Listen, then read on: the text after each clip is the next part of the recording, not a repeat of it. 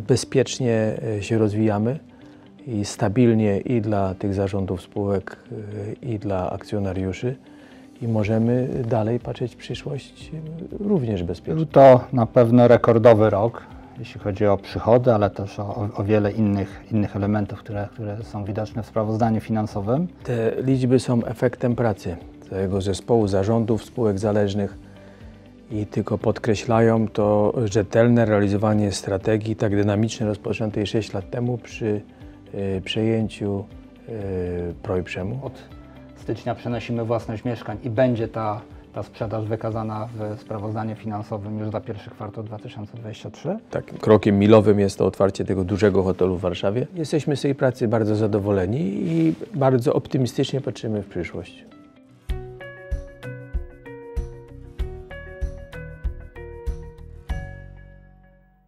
Dzień dobry.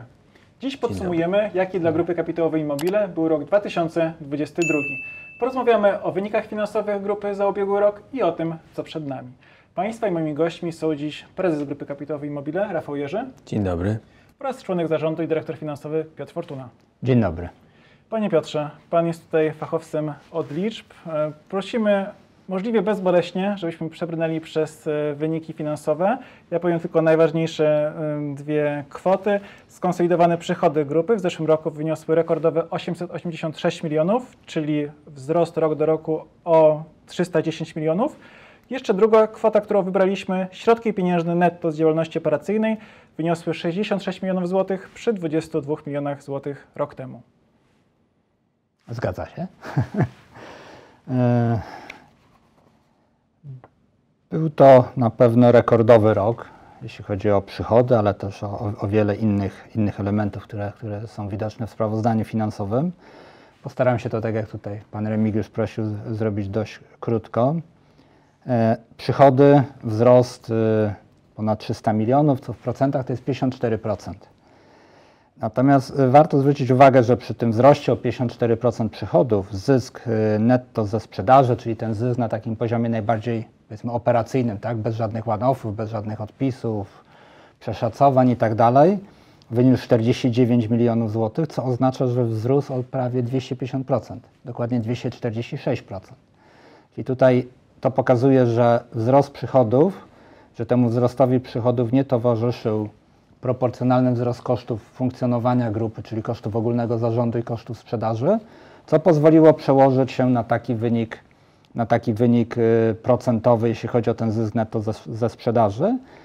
On jest, pozostałe przychody operacyjne, pozostałe koszty operacyjne praktycznie się zniosły. Jedne i drugie wynosiły około 12 milionów złotych w tym roku, co pozwoliło osiągnąć zysk na działalności operacyjnej, czyli EBIT też na poziomie 409 milionów złotych i koszty finansowe były w tym roku wyższe, to było 23 miliony złotych, co dało nam zysk na poziomie zysku brutto przed opodatkowaniem około 32 milionów złotych i zysk netto 18,5 miliona złotych, więc są to całkiem dobre wyniki, w szczególności jeżeli spojrzymy przynajmniej na ten poziom operacyjny, tak? To mamy omówiony pokrótce rachunek wyników. Teraz co się działo w bilansie? Co się działo w aktywach, w pasywach? Tak najprościej by można było powiedzieć, że się niewiele działo. To znaczy temu 54% wzrostowi przychodów nie towarzyszyły takie wzrosty czy aktywów, czy zobowiązań. One były zdecydowanie niższe. W zasadzie wzrosła nam jedna pozycja tak istotnie, to są zapasy. I w tym tak naprawdę wzrosły nam zapasy wynikające z budowanych mieszkań na dwóch realizacjach, czyli na osiedlu Rabatki, na osiedlu trzeci etap na Platanowym Parku.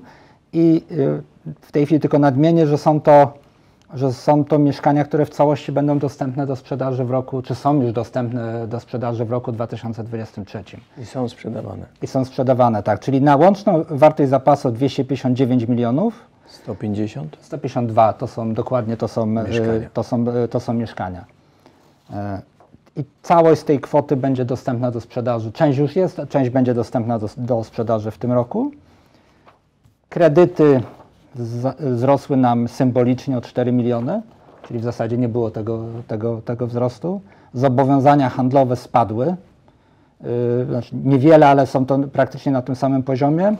To, co powiedzmy można wskazać, że wzrosło, to są zobowiązania, tak zwane zobowiązania z tytułu umów, a przekładając to na język taki zrozumiały dla większości czytelników sprawozdania, są to głównie wpłaty od nabywców mieszkań, tak? Czyli my już te mieszkania budujemy 2 lata, 2,5 roku, zgodnie z umowami deweloperskimi osoby, które nabywały mieszkania czy nabywają mieszkania, wpłacały pieniądze i to są właśnie te środki wykazane tutaj w sprawozdaniu. I może przechodząc do tej przywołanej liczby, czyli środki pieniężne w cash flow z działalności operacyjnej 67 milionów złotych. Gdybyśmy wyjaśnili to pojęcie. To jest wartość, która w przybliżeniu czy takim księgowym ujęciu, ale które idzie w stronę takiego faktycznie cashowego ujęcia, bo bardzo jest trudno zmierzyć przepływ operacyjny, taki cashowy, tak? To jest dość ciężkie do zrobienia, ale jak jest ta wartość pokazywana? Jest to zysk brutto, który jest z jednej strony powiększany o zdarzenia, które są w rachunku wyników nie cashowe, jak na przykład amortyzacja, w tym przypadku naszym 42 miliony złotych. Powiększany jest o koszt zapłaconych odsetek, prawie 19 milionów w ubiegłym roku, korygowany o ruchy na zapasach, należnościach i zobowiązaniach handlowych. Per saldo było to tutaj jak gdyby wypływ gotówki w ubiegłym roku z tego tytułu 6 milionów złotych. To też trzeba spojrzeć, że chociażby zapasy mieszkań to jest 152 miliony, a wypływ gotówki jak gdyby ze wzrostu zapasów, wzrostu należności versus zobowiązań i tak dalej, to było tylko 6 milionów złotych, więc są to bardzo niewielkie wartości. Korygowany jest także minus o zapłacony podatek dochodowy, czyli to pokazuje taki powiedzmy trochę EBIT, tak, trochę taki wynik na chociaż EBITDA, czy w zasadzie EBITDA, tak, chociaż EBITDA jest wyższe, bez ponad 90 milionów złotych, ale to jest taka wartość ujęcia tego, co spółka czy grupa generuje i potem w dalszej części tego sprawozdania z przepływów pieniężnych, na co te wygenerowane z działalności operacyjnej bieżącej pieniądze są wydawane.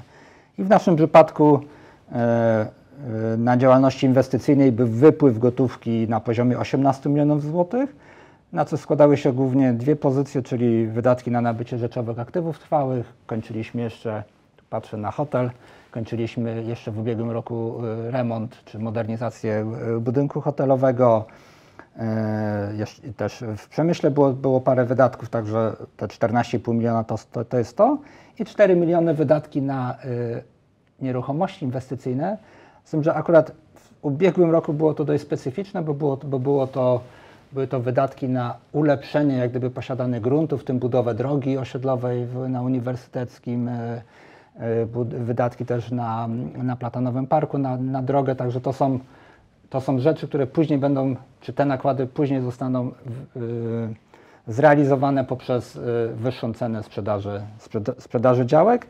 I jeszcze tylko jedna pozycja, 40 milionów, to są wydatek, wypływ gotówki, środki pieniężne z działalności finansowej na 40 milionów złotych, na co się składają głównie te koszty, powiedzmy, związane z zapłaconymi odsetkami, tak jak mówiłem, około tam 18-19 milionów złotych, spłatą zobowiązań z tytułu leasingu, w tym tego nieszczęsnego leasingu wynikającego z MSSF 16, 23 miliony złotych, wypłacone dywidendy, wykup papierów dłużnych, to się w całości składa na 40 milionów złotych i per saldo mamy wzrost, czy środki pieniężne na koniec roku wykazane w tej pozycji 34 miliony. Natomiast gdyby tak chcieć powiedzieć pełniej, to ja bym powiedział, że tych środków pieniężnych na koniec roku grupa miała 54 miliony. Dlaczego? O 20 więcej, ponieważ 20 było wpłacone przez nabywców mieszkań i było na rachunku powierniczym, na rachunku MRP. No, to jest w innej kategorii wykazywane jako środki, które nie są, powiedzmy, na wprost dostępne, ale mogą posłużyć na przykład na spłatę kredytów, tych, które my jako deweloper zaciągnęliśmy na budowę tych mieszkań. Czyli de facto 54 miliony gotówki na koniec roku. Panie prezesie, tych liczb tutaj pan dyrektor przedstawił bardzo wiele, ale jak pan patrzy na ten raport i jaki to był rok dla spółki? Te liczby są efektem pracy całego zespołu zarządów spółek zależnych i tylko podkreślają to rzetelne realizowanie strategii tak dynamicznie rozpoczętej 6 lat temu przy przejęciu Projprzemu i kolejnych etapów realizacji tej strategii, czyli rozwoju sprzedaży organicznej spółek, rozwoju organicznego tych spółek, ale również kolejnych przejęć, których w ubiegłym roku też było kilka, które dalej zwiększają nam nasz potencjał rynkowy i umacniają naszą pozycję i powodują, że bezpiecznie się rozwijamy i stabilnie i dla tych zarządów spółek, i dla akcjonariuszy i możemy dalej patrzeć w przyszłość również bezpiecznie. Przejdźmy takim szybkim krokiem przez kolejne segmenty. Wspomniał pan, że 6 lat temu grupa przejęła Projprzem i w ogóle w segmencie przemysłowym mamy systemy wszeładunkowe, maszyny krusząco-milące, systemy parkingowe oraz wyposażenia magazynów. Jeśli są państwo zainteresowani tym, co słychać w grupie przemysłowej PJP Makrum S.A., odsyłamy do filmu, gdzie gościem był Piotr Szeblewski, prezes spółki. Tutaj warto wspomnieć o przyjęciach, które są tutaj ważne dla grupy. Już po tym okresie sprawozdawczym PJP Makrum przejęło QDS 24, to jest spółka z Solca Kujawskiego, drzwi podnoszono przesuwne, oraz IPZPW, wózki widłowe. To cały czas tutaj wózki widłowe są czynione kolejne inwestycje. I w 2019 roku z kolei do GKI dołączyła spółka Atrem. Tutaj były dwa ważne wydarzenia w ostatnim czasie, czyli zakończenie kontraktu związanego z Baltic Pipe oraz nowy kontrakt dla Orlenu. Jeszcze tutaj dwa słowa? Tak, jest to również realizacja strategii. W tym celu tą spółkę przyjęliśmy, żeby mieć kompetencje i referencje w tych segmentach, w których ta spółka funkcjonuje. I to zaowocowało wypełnieniem znaczącym portfela przyszłych zamówień tej spółki Atrem, ale również już brania na portfel bardzo skomplikowanych kontraktów, które są tylko już dla wybranych specjalistów na rynku. Tak, tam są, proszę państwa, takie nazwy, że trudno też przypomnieć sobie z głowy tych zamówień i projektów. To są projekty energetyczne związane z automatyką. Odsyłamy ponownie do filmu, tym razem z prezesem Atrem S.A. Andrzejem Głaskim, który też mówił, co w zeszłym roku wydarzyło się. Bardzo świetnie i fachowo w tych filmach to tłumaczymy. Tak, tak, to prawda. Kolejny segment hotelarski. Tutaj warto wspomnieć, że z początkiem maja 2022 roku nastąpiło całkowite zdjęcie obostrzeń pandemicznych. W związku z tym są, rzecz jasna, wzrosty, ale są też wzrosty dlatego, że otwarto nowe hotele. A z ubiegłego roku spółka przejęła dwie restauracje w Bydgoszczy, Stary Port oraz La Rosa, która znajduje się 4 poziomy poniżej naszego studia w biurowcu Immobile K3. Focus przejął także restaurację w Warszawie przy Złotej 44 działającą pod nazwą Niewinni Czarodzieje 2.0 oraz restaurację w Gdańsku przy Piwnej 47. Dla wnikliwych czytelników raportu to nie będzie niespodzianka, bo jak napisano w raporcie, spółka planuje zarządzać co najmniej 10 lokalami restauracyjnymi w największych polskich miastach do końca tego roku. Tak, to dla nas jest bardzo istotne w tym segmencie hotelarskim, żeby zwiększać nasz potencjał rynkowy w miastach, gdzie mamy obiekty hotelarskie. Tam możemy tym personelem i rynkiem dużo lepiej zarządzać, mając więcej punktów sprzedażowych. To jest dla segmentu hotelarskiego bardzo cenne i strategiczne, decyzje strategiczne związane z utrzymaniem, wzmocnieniem pozycji rynkowej i w segmencie gastronomicznym i hotelarskim. Tutaj też na poziomie kadry, prawda? Jest taka... Bardzo duże synergie są w zarządzaniu kadrą wówczas. Panie Piotrze? Ja tylko mogę tutaj... W hotelach coś ciekawego tam w tych słupkach widać? Na słupkach widać to, że nam wzrosło prawie 170 milionów, prawie 80 milionów przychody z tych dwóch kwestii, czyli zniesienie tych obostrzeń. One chyba już były w marcu, okay. W zasadzie zaraz po rozpoczęciu wojny na Ukrainie zniesione. Czyli z jednej strony brak restrykcji, czyli możliwość prowadzenia swobodnej działalności, a dwa te nowe obiekty, czyli Lublin i od marca Warszawa, i jeszcze od czerwca Bertaryńska 13. Ale jest... bardzo takim dużym takim krokiem milowym jest to otwarcie tego dużego hotelu w Warszawie, który pozwala nam się sprawdzić już w operacji jednostkowo dużo większej. Ten hotel bardzo dobrze funkcjonował od samego początku.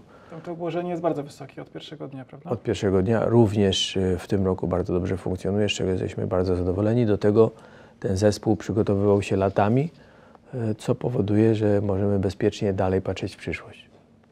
I ważne, nie spanikowaliśmy i zespół nie spanikował w czasie pandemii i tylko wyszliśmy z tej pandemii, można powiedzieć, wzmocnieni, tak? O kolejne obiekty i kolejne... Było to szalenie nerwowe i dla zarządu tej spółki, i dla kadry, ale również dla nas, jak to się skończy, nikt tego nie wiedział przecież, prawda? Ale to już o tym też rozmawialiśmy tyle razy, że... Tak, jeszcze są archiwalne filmy, gdzie panowie dzielili się swoimi wątpliwościami, kiedy te obostrzenia wprowadzano, i tutaj taka anegdota, którą też słyszałem kilkakrotnie, o tym, że nikt nie przewidział tego, że w hotelu trzeba będzie zainstalować drzwi, które po prostu zamyka się na stałe, a taki to był moment. Kolejny segment, czyli developing. Powiem krótko, na jakim etapie są trzy duże bydgoskie inwestycje. Platanowy Park. Spółka jest w trakcie uzyskiwania pozwolenia na budowę i planuje rozpoczęcie kolejnego etapu. W etapie czwartym będzie wybudowanych 180 mieszkań. Osiedle Uniwersyteckie, trwa realizacja trzeciego etapu i na Rabatkach w planach jest uzyskanie w tym roku pozwolenia na budowę na drugi etap. Jest to w tym roku bardzo istotny dla nas segment przychodowo. On będzie miał duży wpływ na rentowność całej spółki i Grupy Kapitałowej Immobile, bo będzie bardzo duża sprzedaż tegoroczna mieszkań i wynik również na tej sprzedaży powinien być bardzo dobry. I przygotowujemy się do kolejnych etapów i na Osiedlu Uniwersyteckim, i na Platanowym Parku, i na osiedlu Rabatki. W najbliższych dniach na naszym kanale będzie można zobaczyć film, w którym członkowie zarządu spółki CDI Konsultacji Budowlani opowiedzą, co słychać na tych trzech inwestycjach. Ja bym tutaj tylko skomentował, bo pan wskazał te trzy budowy, które mają się rozpocząć, czyli tak jak uniwersyteckie jest już prowadzone, ale ważniejsze jest to, że my w tej chwili mamy udostępnione do sprzedaży lokale z dwóch etapów, które były realizowane w latach poprzednich, tak? Od 2020 poprzez 2021-2022, czyli pierwszy etap na Rabatkach. Od stycznia przenosimy własność mieszkań i będzie ta sprzedaż wykazana w sprawozdaniu finansowym już za pierwszy kwartał 2023 i planujemy gdzieś na początku trzeciego kwartału przynosić własność mieszkań z trzeciego etapu Platanowego Parku, naszego największego do tej pory zrealizowanego etapu. I to, co tutaj przywołaliśmy wcześniej, 152 miliony złotych w zapasach w mieszkaniach, należy powiedzieć, że cała ta wartość jeszcze powiększona o to, co było budowane przez te pół roku na Platanowym Parku, będzie w tym roku dostępna do sprzedaży, także ten wynik powinien być, czy przychodowy powinien być duży, tak? Bo mamy po prostu masę mieszkań, która będzie sprzedawana i to jest trochę taki paradoks księgowości, że w roku, gdzie się teoretycznie najmniej buduje mieszkań, będziemy mieć najlepszy wynik. Zgoda, ale to też jest konsekwencja naszych decyzji strategicznych w latach poprzednich. Po to są trzy lokalizacje w Bydgoszczy, żeby ta płynność i dostępność mieszkań na rynku cały czas była. Ostatni segment, odzieżowy.